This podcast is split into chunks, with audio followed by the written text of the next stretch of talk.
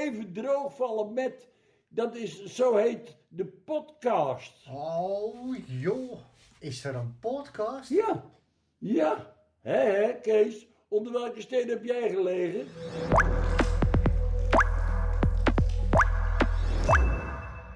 Welkom bij weer een nieuwe aflevering van de podcast Even droogvallen met. Mijn naam is Tamer Populier en samen met mijn collega Roos Zwart vallen we vandaag even droog met Wouter van der Heij. Wouter is mariene ecoloog bij de Waddenvereniging en houdt zich bezig met het beheer van het mariene milieu van de Waddenzee en de Nederlandse kustgebieden. In deze aflevering gaan we met Wouter in gesprek over zijn werk bij de Waddenvereniging, zijn visie op de Nederlandse garnalenvisserij en medegebruik van de Waddenzee. Oké. Hey Wouter, welkom bij de podcast. Dankjewel. Bedankt dat je met ons vandaag in gesprek wilt, superleuk. Ik wil eigenlijk gewoon een beetje beginnen met een vraag over hoe jij terecht bent gekomen waar je nu zit. Dus hoe zag jouw carrière eruit voordat je marine-ecoloog werd bij de Waddenvereniging? Ik was het jongetje aan de waterkant met schepnetjes en hengels. En ben met mijn ouders een aantal jaren naar de Nederlandse Antillen geweest. Dus op Aruba veel gesnorkeld. Dus voor mij was er altijd iets met onderwaternatuur. En de keuze om na mijn middelbare school naar de universiteit te gaan was eigenlijk snel gemaakt dat ik dan naar Groningen moest om de marinebiologie specialisatie te kunnen doen. Ja. Dus op die manier ben ik daar beland en heb de opleiding met veel plezier gedaan. Oké. En tussen je opleiding en bij de Waddenvereniging nog iets anders gedaan of direct bij de Waddenvereniging begonnen? Ik ben in mijn eerste jaar van mijn studie tegen een postertje van de Waddenvereniging aangelopen om excursies te gaan geven. Oh, leuk. Dus dat heb ik gedaan op Texel vooral. Dus wadloopexcursies en strandexcursies. Dus dat heb ik veel gedaan. Dus op die manier was ook eigenlijk al heel snel de band met de Waddenvereniging gelegd. En na mijn studie eerst nog schoolreisjes in de natuur begeleid en uiteindelijk dan echt in Harlingen aan de slag gegaan. Oké, leuk. En ik denk dat ik persoonlijk weet wel dat de Waddenvereniging vooral inderdaad dit soort dingen organiseert, de Waddentochten. Maar volgens mij doet de Waddenvereniging nog veel meer. Dus wat doet de Waddenvereniging allemaal en wat is jouw rol daar binnen nu? Ja, de Waddenvereniging is in 1965 opgericht door Kees Wevers, die was toen 16. En die was niet eens met het plan om de Waddenzee in te polderen tussen Friesland en Ameland. Dus dat was de ontstaan van de Waddenvereniging. Wij zijn geen terreinbeheerende organisaties. We zijn geen natuurmonumenten of zelfs bosbeheer. We hebben 1 kantoor in Harlingen. En volledig gefocust op het Waddengebied. Dus dat is de Waddenzee, maar ook de Waddeneilanden en ook de vastelandskust. Ja. En bemoeien ons met heel veel dingen. Laat ik maar zo zeggen. Dus beleidsbeïnvloeding wordt dat dan vaak genoemd. Dus betrokken bij vraagstukken rondom het beheer, vraagstukken rondom medegebruik. Nou, en in mijn geval is dat vooral eigenlijk alles wat onder water gebeurt. Dus veel in het verleden heel veel met visserij. En inderdaad geleidelijk aan ook wat meer aandacht voor natuurherstel. Of überhaupt zeg maar het functioneren van de Waddenzee. Dus het Swimway-project kijkt naar hoe werkt die Waddenzee eigenlijk voor vis. Dus niet, als we het hebben over de visstand, is het eigenlijk gewoon iets heel geks. Je hebt het ook niet over de vogelstand van de Waddenzee. Dus waarom hebben we het dan wel over de visstand? Dat is denk ik toch ook omdat die diversiteit in het visgedrag en dus ook de functie van de Waddenzee gewoon nog zo slecht bekend is. In ieder geval bij de beleidsmakers. Dus nou, daar zit een hoop winst. Dus dat is iets wat ik heel graag doe. Oké, dankjewel. En wat is dan precies je functie binnen de Waddenvereniging? Ja, we hebben 4 afdelingen. En ik zit in het team Natuur en Landschap. Dus daar zitten juristen in, er zitten politicologen in. Mensen met een achtergrond over de zand en slip, zeg ik altijd. Zeg maar de fysisch geografie. Ja, ik ben marine-ecoloog, dus ik heb eigenlijk die functie, marine-ecoloog Waddenvereniging. Okay. En bij ons is het werk heel divers, dus ik zit hier bij jullie, maar praat ook met beleidsmakers in Den Haag of in Leeuwarden. Dus heel breed. Ja. En doe je zelf dan ook nog onderzoek? Ik doe geen onderzoek. Dus ik ben wel natuurlijk geholpen met goed onderzoek. Ja. Dus om mijn werk te kunnen doen is het heel belangrijk dat ik goede contacten heb met wetenschappers. Om te horen wat er gebeurt, maar vooral wat er aan nieuwe inzichten zijn. Ja. Dus vandaar de nauwe relatie eigenlijk al met de wetenschap. Nou, je noemde het net al, Wouter. Je bent projectleider van wat onderzoeksprojecten, waaronder Swimway dus. En die projecten gaan over de visstand in de Nederlandse wateren. Kun je ons nog wat meer vertellen over die projecten die jij leidt? Het Swimway-project gaat over het beter in beeld krijgen van de functie van de Waddenzee voor vis. Dus de Waddenzee heeft... Als je het hebt over beleid en ook de wetgeving, een hele scherpe positie voor vogels. Dus eigenlijk kent iedereen wel het verhaal van de vogels die van Afrika naar Siberië trekken. En dat de Waddenzee dan daar binnenin de plek is waarop ze hun voedsel vinden, zodat ze de volgende etappe kunnen doen. Maar we komen erachter dat voor de visstand van de Waddenzee, dat die ook uit elkaar valt in een aantal groepen. Dus wat is de functie van de kwelder eigenlijk voor vis? Dus de kwelder wordt beheerd voor bepaalde planten en vooral vogels. Maar we komen erachter dat in de kwelderkreken er heel veel jonge vis zit. En dat weten we eigenlijk van andere gebieden wereldwijd, waar we weten dat de kustzone heel belangrijk is als kinderkamer. Maar gek genoeg wordt dat voor de Waddenzee eigenlijk niet echt, heeft dat geen plek in beheer of beleid. Dus het Swimway-project kijkt naar habitats, zoals de kwelder, maar ook naar schelpdieren, banken en riffen. Van, ja, wat is nou precies de functie van zo'n rif voor vis? Ja. En vanuit daar kunnen we dan effectiever en efficiënter, zeg ik altijd. Dus van, je moet de juiste beheermaatregelen nemen, zodat we met bescherming of versterking een goed signaal krijgen. Dus dat vis daarop reageert. Ja. Wat zijn dat dan voor functies, als je spreekt over de functie voor vis? Voor kwelders is het vooral bijvoorbeeld zien we dat jonge haring, dat die in bepaalde maanden van het jaar in enorme aantallen in die kwelderkreken zitten. Dus dan heeft het een kinderkamerfunctie. Ja. Als we kijken naar iets heel anders, bijvoorbeeld zeeforel, dan heeft de Waddenzee eigenlijk alleen de functie van doortrekgebied. Dus heeft de Waddenzee zelf... Ja, dat trekken ze gewoon. Ze komen vanaf de Noordzee en zijn op weg naar Kornwerderzand om het IJsselmeer op te zwemmen. Dat is die functie. Ja. Of seizoensgasten worden ze genoemd. Dus zeebaars zitten er in de zomer. Schar zit er in de winter. Dus dat is heel erg temperatuurafhankelijk. Ja. Dus zo kun je eigenlijk de visstand opdelen in gildes, zoals wij ze noemen. Dus ja, net als bij vogels, steltlopers, ganzen en eenden, roofvogels. Ja, op die manier kun je ook met de visstand eigenlijk wat meer groeperen. Meer eigenlijk. Groeperen en vanuit daar denk ik gewoon beter je natuurbeheer inrichten. Ja. Ja, op basis van wat die functies dan zijn per vissoort. Ja, het is eigenlijk heel bijzonder dat we dat niet weten. Ja, dus heel veel onderzoek. We dat na dit onderzoek wat meer. En binnen die projecten, eigenlijk binnen de onderzoeksprojecten naar die visstanden, daar zijn vast heel veel uitdagingen in. Wat zie jij als de grootste uitdaging binnen zo'n project? Of binnen deze projecten? De grootste uitdaging is de vertaling van wetenschap naar beleid. Dus eigenlijk echt van, hoe krijg je de kennis vanuit de wetenschap goed vertaald in beleid? Oké. En daarnaast het ook goed weten te samenwerken. Dus wetenschappers zijn van nature kritisch. Maar als je met elkaar een coalitie smeet om iets samen te gaan bekijken, dan heb je daar echt tijd voor nodig om elkaar te snappen en te vertrouwen. Dus daar zit ook altijd een belangrijke hobbel. Voor het Swimway-project was het een nieuwe coalitie, waarbij je dan de Universiteit Groningen en het NIOZ en Wageningen in één project hebt. Ik denk dat dat belangrijk is, dat je alle smaken in je project hebt, zodat je de discussies binnen je project voert in plaats van over de schutting, zeg maar. En je noemt samenwerking en dan vervolgens noem je vooral eigenlijk wetenschapsinstituten. Komen daar nog andere partijen bij kijken?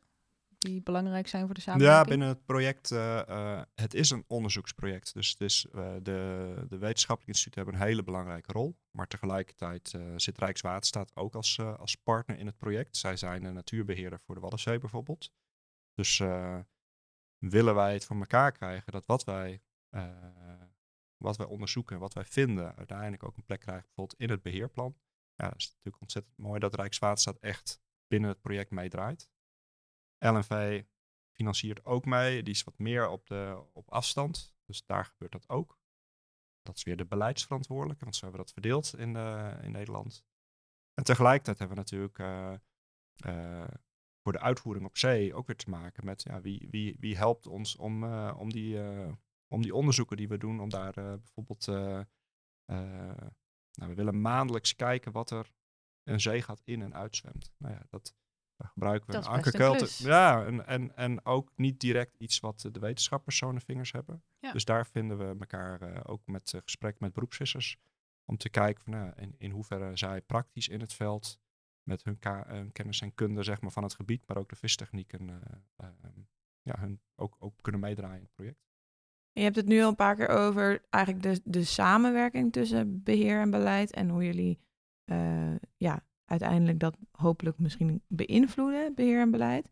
Maar hoe ziet dat eruit voor mijn beeldvorming? Want jullie maken niet het beleid. Jullie geven denk ik advies. Of komt het vanuit een opdracht vanuit LNV van we willen graag dit hier meer over weten. Zoek dat voor ons uit. Of... Hoe gaat dat in zijn werk? Wat is die relatie tussen jullie en het... Ja, het kan eigenlijk alle smaken hebben. Dus wij zijn een NGO, zoals dat zo mooi heet. Dus wij zijn geen overheid. Non-governmental organization. Dus het komt zelden voor dat wij een opdracht krijgen. In Nederland kun je reageren op vergunningen die men wil afgeven. Dus dan kun je daar een zienswijze op indienen. Of je kunt er bezwaar tegen maken. Dat is eigenlijk heel direct beleidsbeïnvloeding. Hè? Van, we zijn het niet mee eens of we vinden dat het echt even anders uit moet zien. Ja. Dat kan.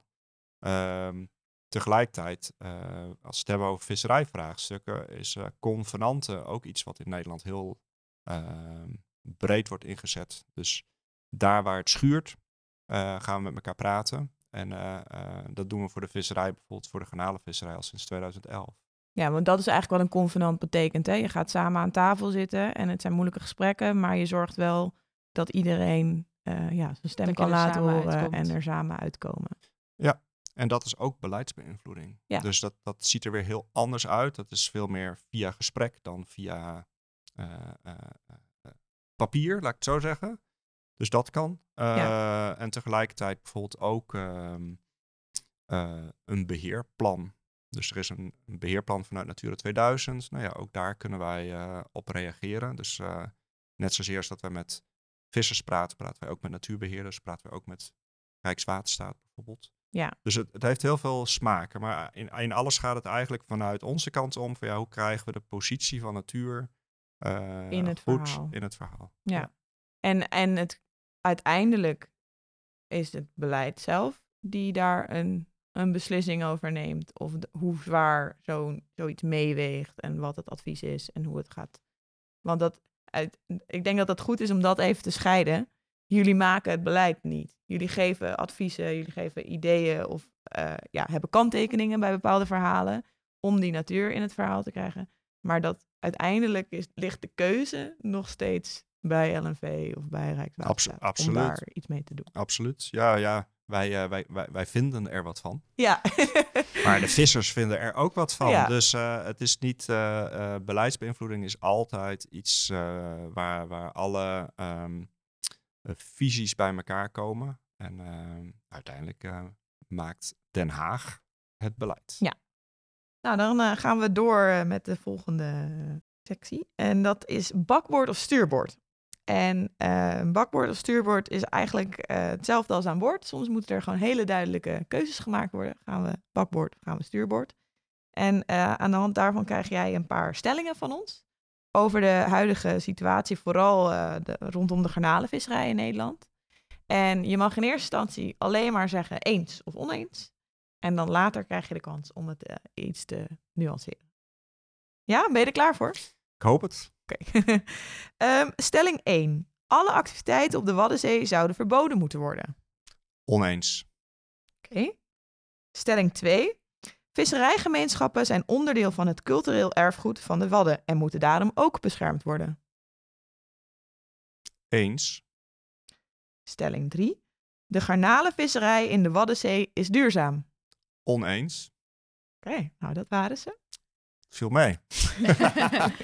Roos is eerder deze week op pad gegaan om willekeurige mensen op straat te vragen wat zij vinden van de eerste stelling die we net hebben voorgelegd. Dus voordat jij wat nuance mag aanbrengen aan je antwoord op deze stelling, gaan we eerst even luisteren naar de reacties van de mensen op straat. Ter bescherming van de Waddenzee zouden we alle activiteiten op de Waddenzee kunnen stopzetten. Dus dat er helemaal niks meer mag. Wat zouden jullie daarvan vinden? Is dat een plan? Ja? Goed plan. Ja, maar wat is helemaal niks meer? Geen toerisme, geen visserij, geen gasboringen, geen wadlopen. Helemaal is in totaliteit beschermd. Dus er mogen ook geen bootjes meer varen? Nee. Ja, dat gaat me dan een beetje te ver. Ja. Maar ik denk dat er niet te veel, zeker niet te veel gevist moet worden. En er zijn natuurlijk mosselbanken volgens mij altijd op de Waddenzee. Maar zeker geen gas of olieboren, dat soort dingen. Het is een beschermd natuurgebied, een van de weinig en in UNESCO werelderfgoed. Dus daar moeten we heel zuinig op zijn. Ook waar het gaat over met toeristen en bootjes, die moeten ook hun rotzooi bij zich houden, zou ik maar zeggen. Ja. Ook volgens dus ook groen toerisme, zeg maar, ecotoerisme. Nou, niet voor allemaal. Ik vind het wel belangrijk dat de Waddenzee beschermd wordt.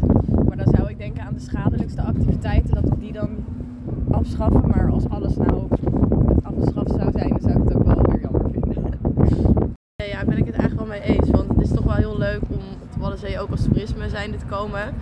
Alleen als je soms ziet met die soep dan en gewoon wat er soms in gedumpt wordt met dat vissen en zo. Dan denk ik wel van ja, daar kunnen we wel maatregelen in schaffen.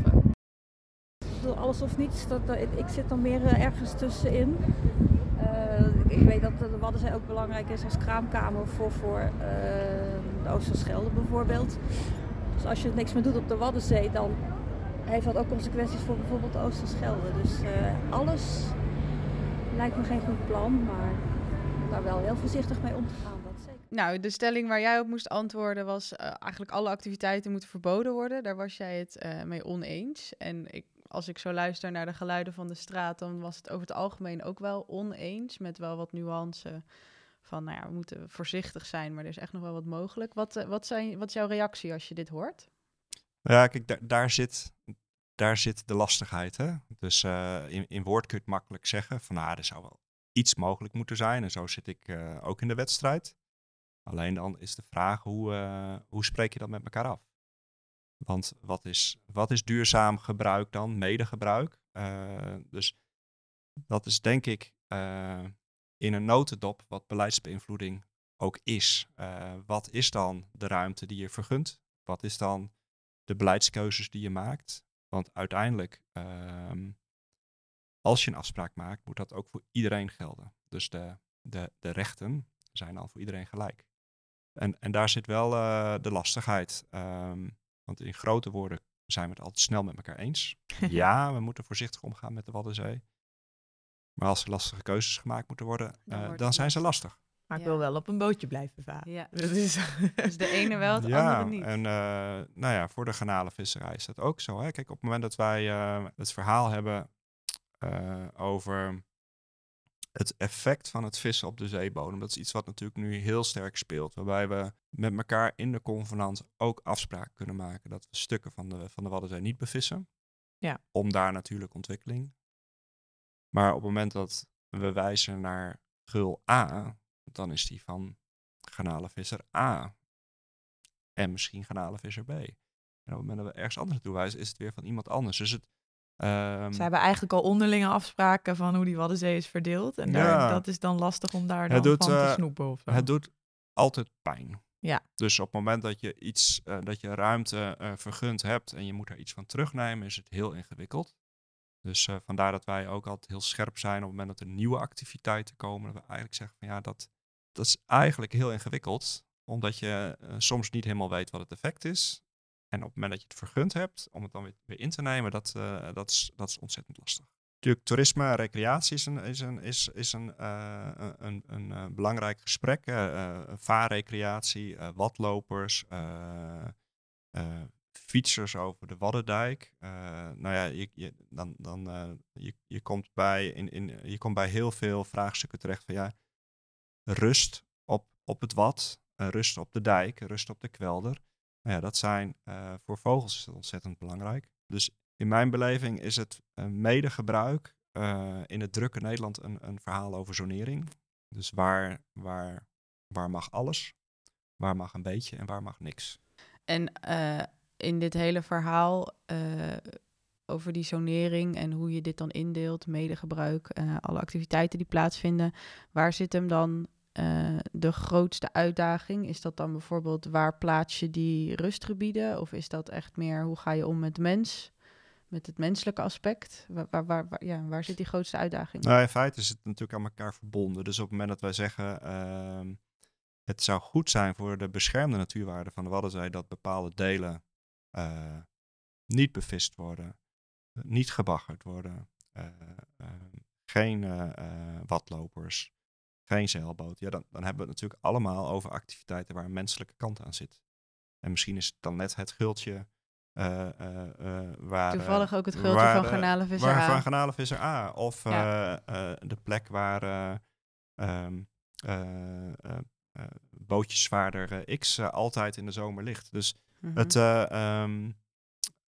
Nederland is gewoon ontzettend druk en elke vierkante meter is van iemand. Ofwel is echt van iemand of moreel geclaimd van iemand. Dus eigenlijk de hoeveelheid partijen waarmee je te maken hebt, dat maakt het eigenlijk het lastigst. Dat is de grootste uitdaging. Ja, en dat zie je dus ook op de Waddenzee. Op het moment dat je kaartjes bekijkt, er zijn met elke activiteit wel afspraken gemaakt. Maar de overlap van die kaartjes is soms totaal niet logisch. Dus... ik denk dat dat nog de belangrijke stap is die we de komende jaren moeten zetten. Is van ja, als we afspraken maken over waar iets mag, waar iets een beetje minder mag en waar iets niet mag. Ja, dan moet je eigenlijk dat ook zo regelen dat dat in bepaalde gebieden, dus voor iedereen, de plek heeft waar het hetzelfde niet mag. Hetzelfde is, ja, dat die plekken overlappen. En ja, dat het niet voor de ene wel is en voor de ander niet. En als jullie dan die gesprekken voeren en met z'n allen, om de tafel gaan, bij wijze van spreken. Wat zijn dan de criteria waar je naar kijkt, waarom een bepaald gebied bijvoorbeeld heel belangrijk is voor de natuur, voor het gebied, de Waddenzee? Mm-hmm. Is daar dan, baseer je dat dan op onderzoeken? Gaan jullie echt uitkijken van welk gebied dan het beste is? Of kijk je naar iedereen, wat iedereen wil en welk gebied het makkelijkst is te beschermen? Wij gaan uit van de ecologie, dus van de natuur. En dan kun je kijken inderdaad bijvoorbeeld waar zitten nu de rijkste gebieden. Dus dan kun je kijken naar monitoringgegevens waarbij men kijkt van waar zitten de mosselbanken, waar zitten de schelpkokerwormen, waar zitten de vis bijvoorbeeld. Dat is ook iets wat we nu in het Swimway-project steeds beter in beeld krijgen. En dan kijk je ook naar die functie. Dan kijk je dus inderdaad naar van, welke gebieden zijn rijk, welke gebieden hebben de potentie om echt voor de natuur waardevol te zijn. Want zoals gezegd, het is druk. Dus je wilt efficiënte maatregelen nemen en effectief. Ja. Kijk, als je de ruimte zou hebben, dan zou je gewoon hele grote gebieden gewoon kunnen aanwijzen als reservaat. Maar dat is in Nederland, in het drukke Nederland gewoon... niet een optie. Mag je nastreven, doen wij ook. Maar dat is niet realistisch. Je kan het natuurlijk van meerdere kanten bekijken. Kijk, ik snap heel goed, er zullen zeker plekken zijn in de Waddenzee die... dus in die functie en ecologie heel bijzonder zijn en dus meer prioriteit hebben om beschermd te worden. Maar ik kan me ook voorstellen dat als je alle activiteiten in kaart brengt op de Waddenzee, dat er misschien plekken zijn waar als je daarvoor kiest, dat iedereen evenveel verliest. Zeg maar. Mm-hmm. Dat daar heel veel overlap is. Of dat. En dan is dat misschien makkelijker die keuze te maken als iedereen iets verliest, dan als alleen... garnalenvisser A in gultje A iets verliest en de rest minder daar aan te verliezen heeft. Dus dat zijn natuurlijk verschillende manieren om te kijken. Maar ik snap dat vanuit de ecologie. Ik denk ook bijvoorbeeld in de viswatconvenant ook. Hè, dan hebben we het over waar kunnen we een gebied aanwijzen waar niet gevist wordt. Dus dat is eigenlijk vanaf het begin een zoekgebied op het Westvat en op het Oostvat. Nee. Dus je probeert natuurlijk wel naar elkaar te luisteren. Van, ja, waar doet het niet te veel pijn? Ja. Oké, nou dat is denk ik mooi om te horen. Ja. Dan gaan we naar de tweede stelling over het cultureel erfgoed. En jij gaf aan dat eens, zei je. Ja, je zag mij... twijfelen. Ik heb een kleine twijfel. Ja. Daar had je nog wel een nuance en waarom voor. Eens? En wat was de twijfel daarin? Ik vind het woord cultureel een lastig in deze. Hè? Dus de kustgemeenschappen, die horen er helemaal bij. En de consequenties die je van maatregelen die je met elkaar neemt, daarvan weten we ook bijvoorbeeld voor bepaalde havens of bepaalde vissersplaatsen heeft dat grote consequenties. Ja. Dus ja, dat hoort erbij. En dat moet ook zijn plek hebben in de afspraken die je maakt. Maar met cultureel heb ik een beetje het idee alsof het cultureel erfgoed is, wat in de tijd bevroren moet worden of zoiets. Ik ben er heel erg voor van ontwikkel mee met de rest van de wereld. Want anders raak je de connectie kwijt. Dus het zat bij mij even in het woord cultureel, dat ik denk van ja, dat betekent niet dat je niet mee moet ontwikkelen met de rest van de wereld. Ja, dus het is wel belangrijk om rekening te houden met die gemeenschappen, maar het hoeft niet zo te blijven zoals het 100 jaar geleden was of zoals het nu is. Nou, dat zal niet kunnen. Dus, het woord cultureel doet voor mij een beetje een openluchtmuseum stempel. En dat ik denk dat je daar heel snel vanaf moet, want dat is... door naar de volgende stelling. Lijkt me helemaal goed.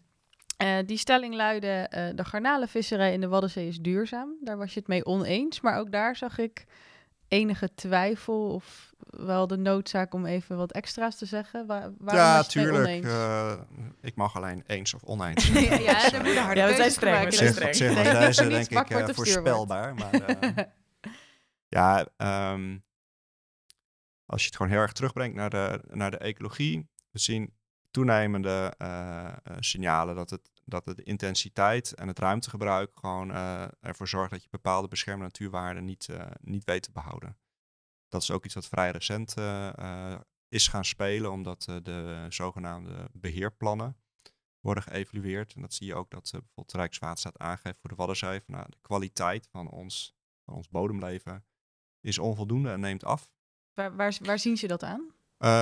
Monitoringsgegevens, dus er worden op heel veel plekken wordt het bodemleven bekeken. Met een steekbuis wordt gekeken, wat zit er, hoeveel zit er. En op die manier is binnen Natura 2000 zo van de kwaliteit van het habitat. Het wordt heel technisch nu. Dat wordt gemeten aan de hand van de aanwezigheid van bepaalde soorten.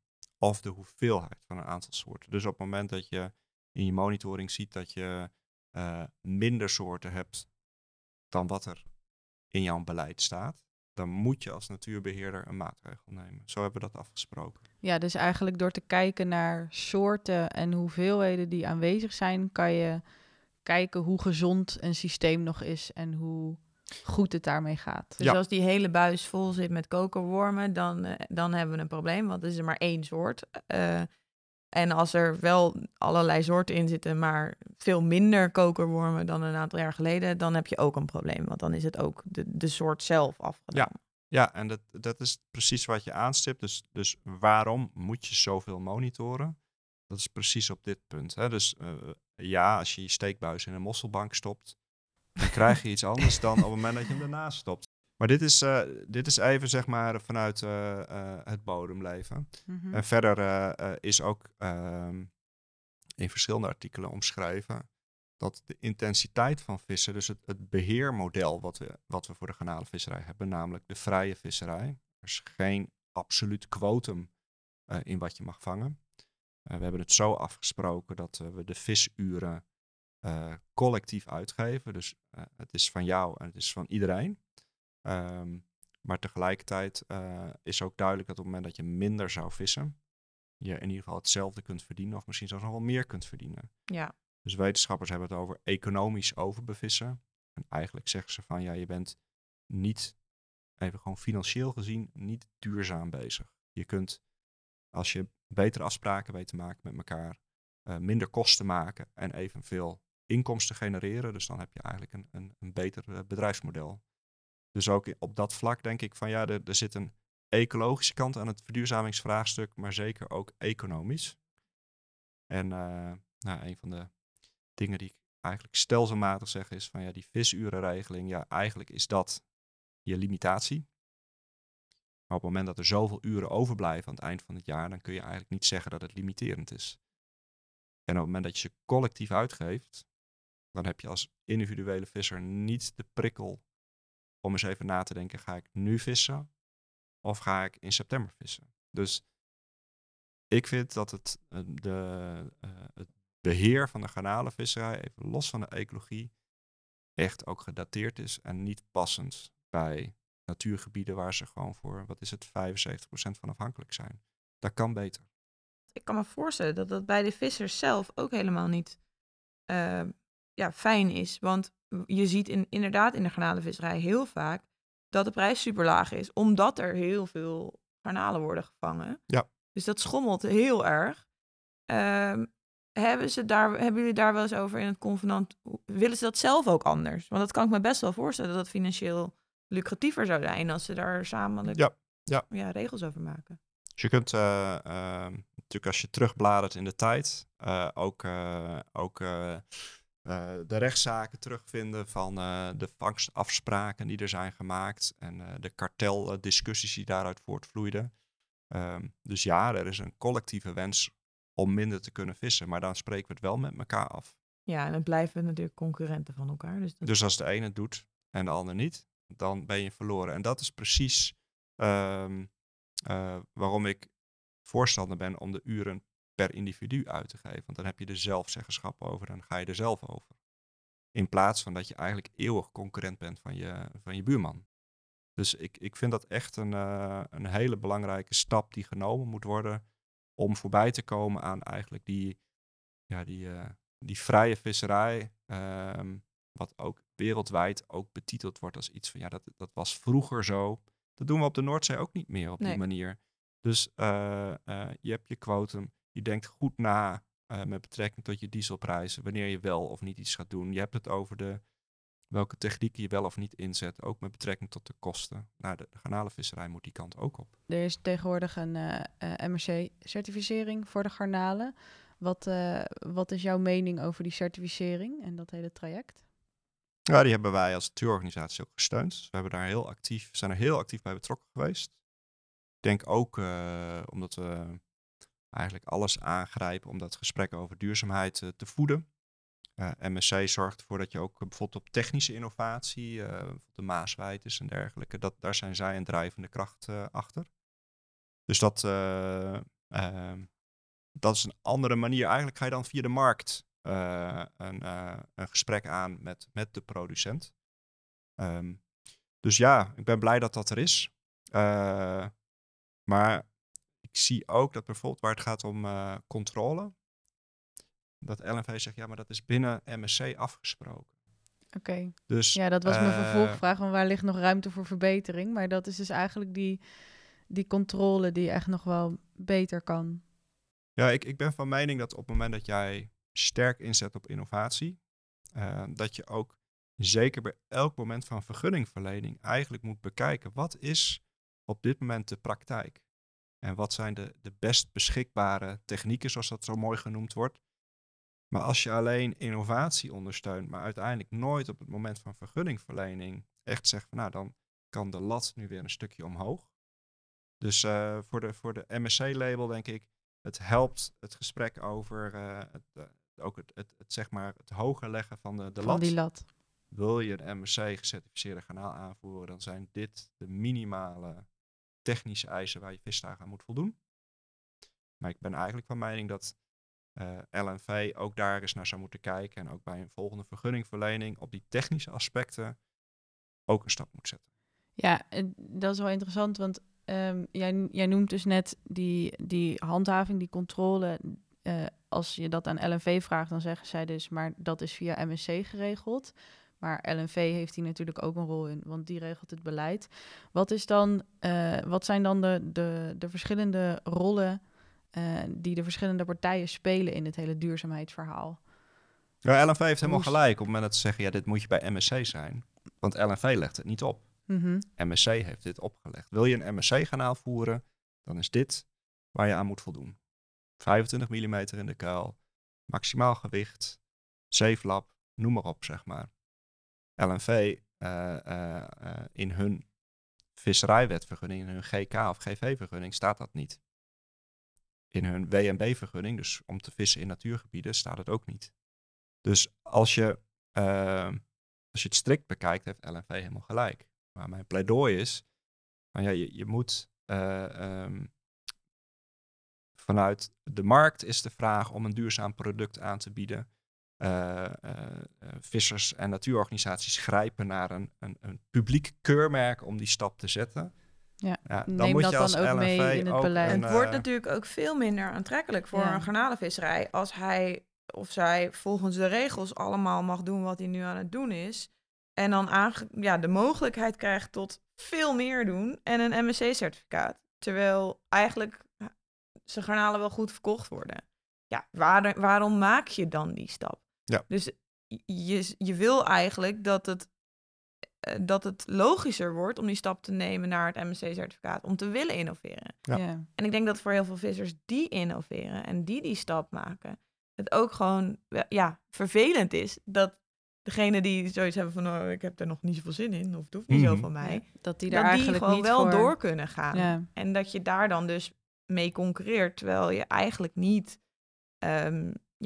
meer concurrentiewaarde hebt en op dat speelveld. Dus ja, dit is ook natuurlijk een gesprek. Bijvoorbeeld binnen het VIBEG-akkoord hebben we ook gebieden aangewezen, want je wilt als visser beloond worden op het moment dat jij iets extra's doet. Ja. Ofwel met een keurmerk. Nou, voor MSC lukt dat niet, want de complete vloot is gecertificeerd. Dus het onderscheidend vermogen zit hem daar niet in. Nee. Binnen VIBEG hebben we bijvoorbeeld gekeken, maar zou je ook exclusieve toegang tot gebieden kunnen krijgen op het moment dat jij aantoonbaar duurzamer vist. Ja. Nou, ook dat is dus lastig. Ja. Want uiteindelijk is die best available techniek, is toch gezegd, nou, dat is gewoon de boomkor met je klossenpees. Dus het is ook vanuit de visserij best lastig om de een voorrang te geven boven de ander. Ja.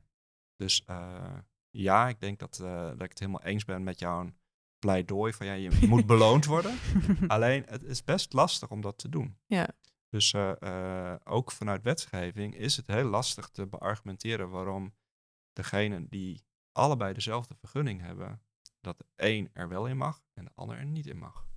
Dus dat je moet dat goed kunnen uitleggen en onderbouwen. Maar die gedachte van het aanjagen van verduurzaming, technisch, met innovatie, ja, die is in 2011 ook al op tafel geweest. Van kunnen we dat op de een of andere manier ondersteunen? En toen was de gedachte van, nou, we kunnen ook gebieden aanwijzen waarbij je exclusief toegang geeft tot die voorlopers. Oh, dat was de bel. Dat betekent dat we de netten gaan ophalen. En eens even kijken welke vragen vanuit de visserij we nu weer boven water halen. Deze keer hebben we een vraag van Kees Meeldijk. Kees is oud-visser en nog steeds zeer actief in de visserijsector. Nou, we gaan even luisteren. De Waddenvereniging heeft het handhavingsverzoek ondertekend. Maar jullie zeggen dat jullie voor visserij zijn. Hoe willen jullie dit dan realiseren? Hoe zien jullie dat voor je? Hoe zien jullie de garnalenvisserij op het Wad dan voor je en waar? Het handhavingsverzoek richt zich op eigenlijk de afspraken die wij hebben gemaakt eigenlijk al sinds jaren in de convenanten. Dus wij zijn van mening dat delen niet bevissen in de Waddenzee, maar ook in andere Natura 2000 gebieden nodig is om in andere gebieden de visserij wel toe te staan. Dat klinkt heel ingewikkeld, maar in feite vragen wij aan LNV, ons handhavingszoek is aan LNV gericht, om nu na 6 jaar een stap te zetten en eigenlijk de positie van die gesloten gebieden, de positie van afspraken met betrekking tot bepaalde technische innovatie een plek te geven in de vergunning. En want op dit moment zijn al die afspraken, eigenlijk zit daar een grote maat van vrijwilligheid in. En daar willen wij van af. Dus ja, we hebben daar moeite mee zoals het nu wordt aangevraagd en hoe vergund is. En ja, er is ook in onze ogen een blijvende plek voor garnalenvisserij. Maar daar moet de vergunningverlening nu na zoveel jaar echt een stap zetten. En we moeten niet blijven hangen in convenanten. Dat is eigenlijk een soort tijdelijke oplossing. Maar wij zien eigenlijk ook nu weer door LNV weer eigenlijk gewoon het doorstempelen van beleid. En daar hebben we moeite mee. En hoe komt het dan? Want jullie zitten in die convenanten, dus jullie hebben die gesprekken met die garnalenvisserij, denk ik. Hoe komt het dan dat dit voor de mensen die wij daar dan over spreken zo uit de lucht komt vallen? Dat het voelt alsof het een klap is die ze niet aan zagen komen. Terwijl als jij zegt dat dit eigenlijk al heel lang wordt besproken, hoe kan dat? Hoe kan dat dit uit de lucht komt vallen?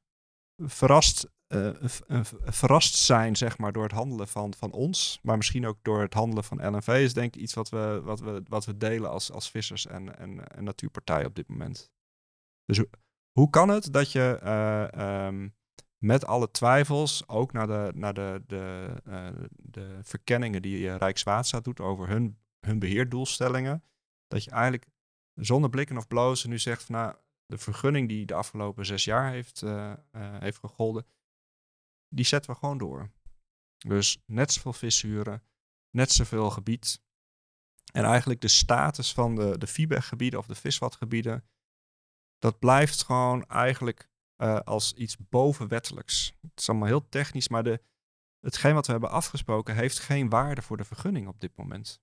Dus dat zit hem in de onderbouwing van de vergunning. Dus zolang je als visserij zegt in je ecologische onderbouwing, er zijn geen effecten, dan is het voor LNV ook niet nodig om gebieden aan te zeggen van dat is randvoorwaardelijk voor je vergunning. Dus wat je eigenlijk zegt is het handhavingsverzoek, wat nu voor veel mensen voelt als er mag geen visserij meer plaatsvinden, is eigenlijk meer een aanpassing van de tekst die in die vergunning staat. Dus de afspraken die in die vergunning staan. Dus je mag nog wel vissen, maar het moet volgens andere... Het is heel fundamenteel wat ik vraag. Hè? Dus het is, zo simpel als je het omschrijft. Uiteindelijk zou het zo simpel kunnen zijn. Ja. Maar het begint met de passende beoordeling. Dus de ecologische onderbouwing voor je vergunning. Ja. Als je daarin blijft opschrijven dat er geen enkele twijfel is over het effect van garnalenvissen op de beschermde natuurwaarde, dan maak je het voor LNV ook wel heel ingewikkeld om die stap te zetten. Dus op het moment dat je vanuit verschillende onderzoeken, vanuit de natuurbeheerder van die gebieden, eigenlijk steeds meer twijfel krijgt over dat standpunt, namelijk geen enkel effect te verwachten, dan zit je vast. En dan maak je het voor ons ook erg ingewikkeld om die vergunning te accepteren. Ja. Omdat we voor ons gevoel eigenlijk in de afgelopen 6 jaar geen stap hebben gezet met elkaar. Maar dat standpunt, wie neemt dat dan in? Van er is geen ecologische impact van wat we doen. Uiteindelijk is dat wat opgeschreven wordt. Dus de vergunningverlening, je vraagt als sector een vergunning aan om te mogen vissen in natuurgebieden. En daar moet je die passende beoordeling onder leggen. En op het moment dat die passende beoordeling, die schrijf je ook als sector. Dus die hoort bij de vergunningaanvraag. Dus dat is iets wat de sector, in dit geval de Vissersbond, begeleidt. Ja. En Bert Keus stelt dat op. Dus die kijkt naar de gegevens en komt tot deze conclusie. Ja. En dat en is natuurlijk wordt, al daar sinds jaren... daar worden geen ecologische onderzoeken in meegenomen. Uiteraard. Het draait om eigenlijk een literatuurstudie naar wat is de meest actuele kennis over de mogelijke effecten van garnalenvisserij op de beschermde natuurwaarde. Het gaat heel erg om de beschermde natuurwaarde. Dus elke keer, dat is ook de reden waarom je niet continu een vergunning krijgt, is omdat men steeds wil toetsen of de activiteit nog steeds passend is. Dus kunnen we het medegebruik nog steeds vergunnen? En in 2011 hadden we daar al een verschil van mening over, maar hebben we in convenanten, zeg maar, dat gelijmd. Ja. In 2015 en 16 hebben we daar ook nog stevig met elkaar over onderhandeld. Nu zijn we weer 6 jaar later. En nu lijkt het wel alsof we gewoon maar blijven hangen in deze discussie. En wij vragen niet om het stopzetten van de garnalenvisserij. Nee. En dat is een heel belangrijk punt om even te benadrukken. Nou ja, ik denk het wel. En ik denk wat het zo lastig maakt is dat heel veel vissers zijn natuurlijk bij dit hele proces niet aanwezig.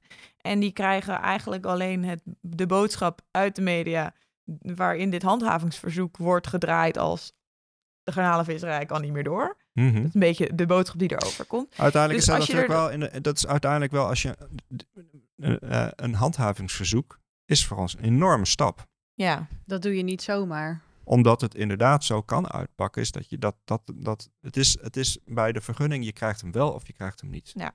Dus dan kan het ertoe leiden dat de garnalenvisserij echt gestopt wordt totdat er weer een goede vergunning ligt.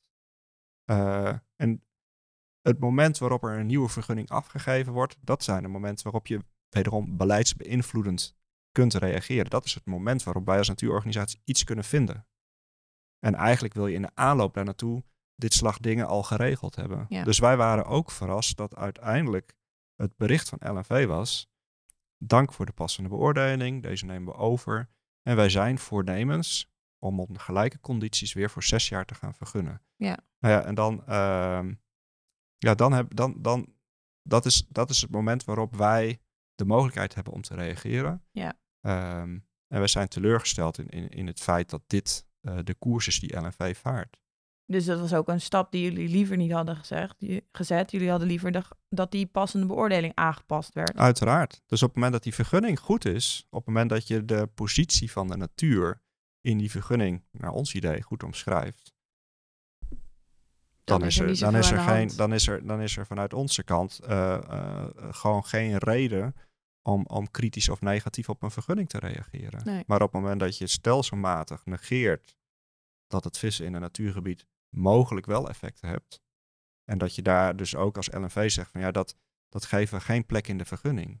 Ja, dan vinden wij dat het de natuurstatus van het gebied gewoon onvoldoende in die vergunning zit en ook absoluut niet geborgd is.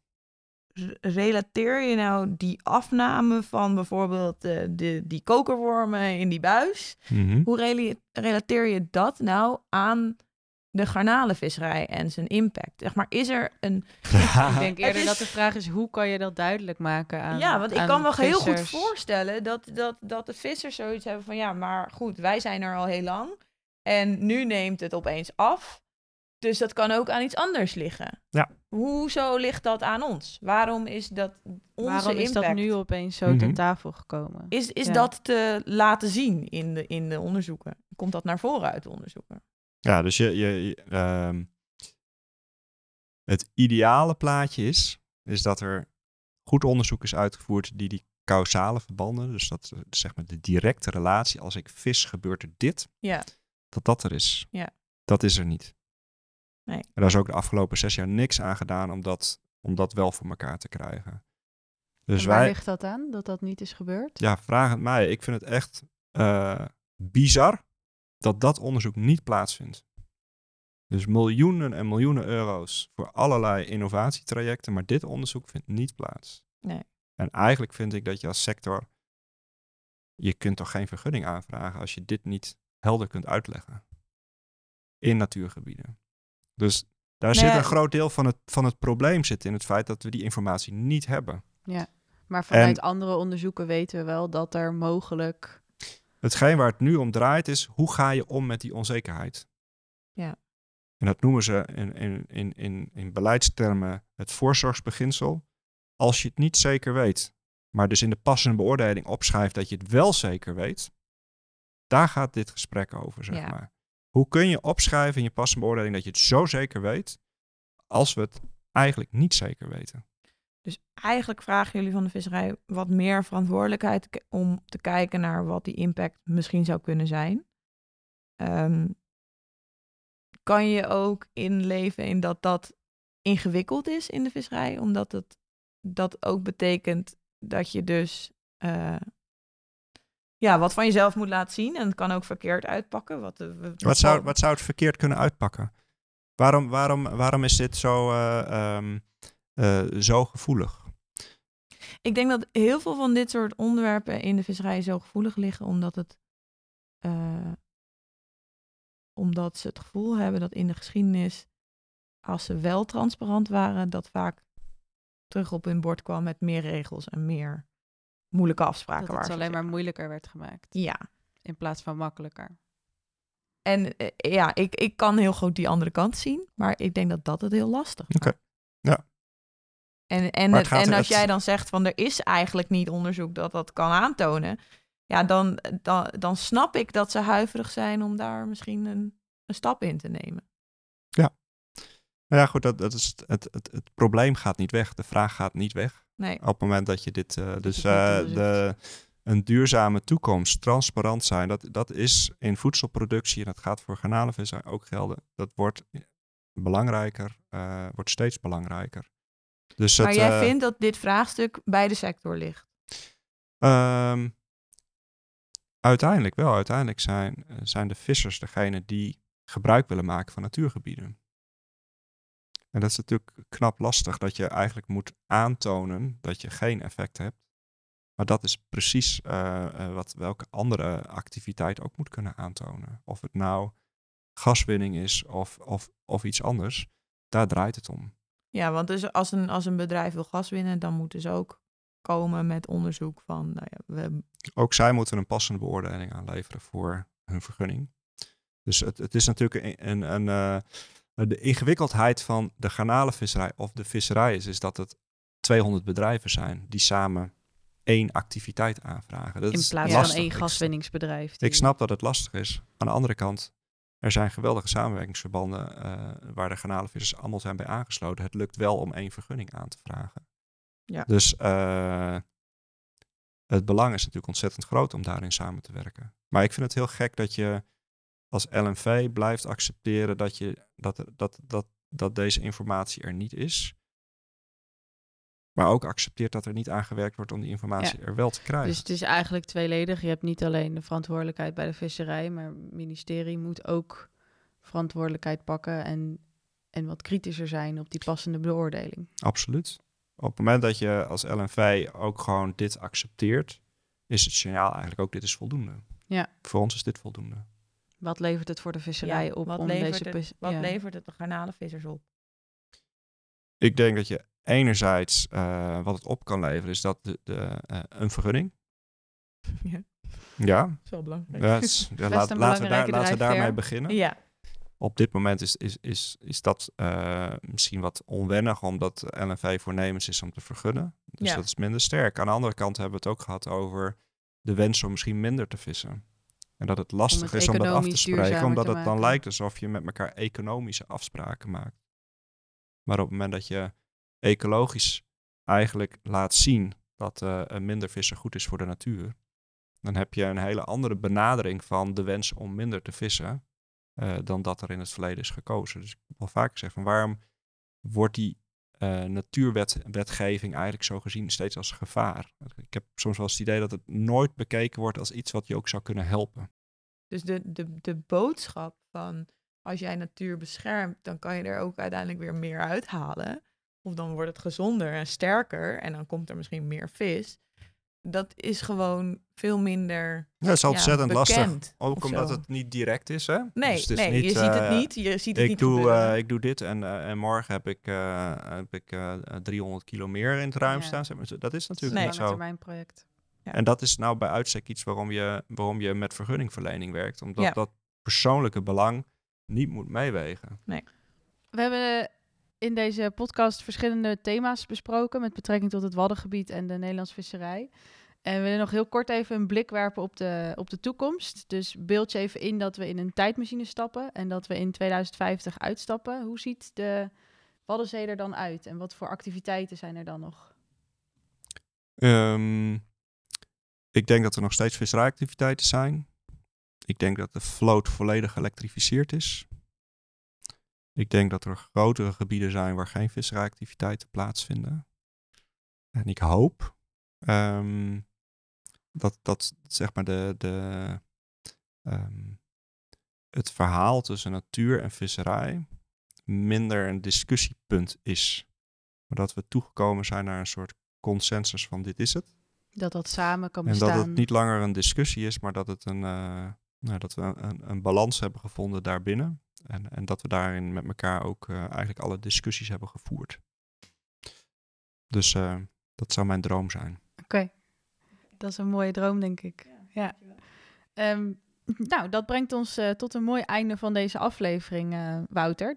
Dankjewel voor je tijd en dat je vandaag naar Leeuwarden bent gekomen om met ons in gesprek te gaan. Voor de luisteraars, bedankt voor het luisteren naar Even Droogvallen Met. We hopen dat jullie dit weer heel erg interessant vonden, zoals dat Roos en ik dat vonden. Mocht je nog vragen hebben aan de hand van deze aflevering voor Wouter of voor ons, dan kun je ze stellen via info@vistikhetmaar.nl. Of je kan ons benaderen via social media, via Twitter, Facebook of Instagram. Vond je deze aflevering interessant en wil je meer weten? Dan kan je je abonneren op de Vist ik het maar podcast. En dan verschijnt de volgende aflevering gewoon in je favoriete podcast app. Deze podcast werd mede mogelijk gemaakt met support van het Europees Fonds voor Maritieme Zaken en Visserij.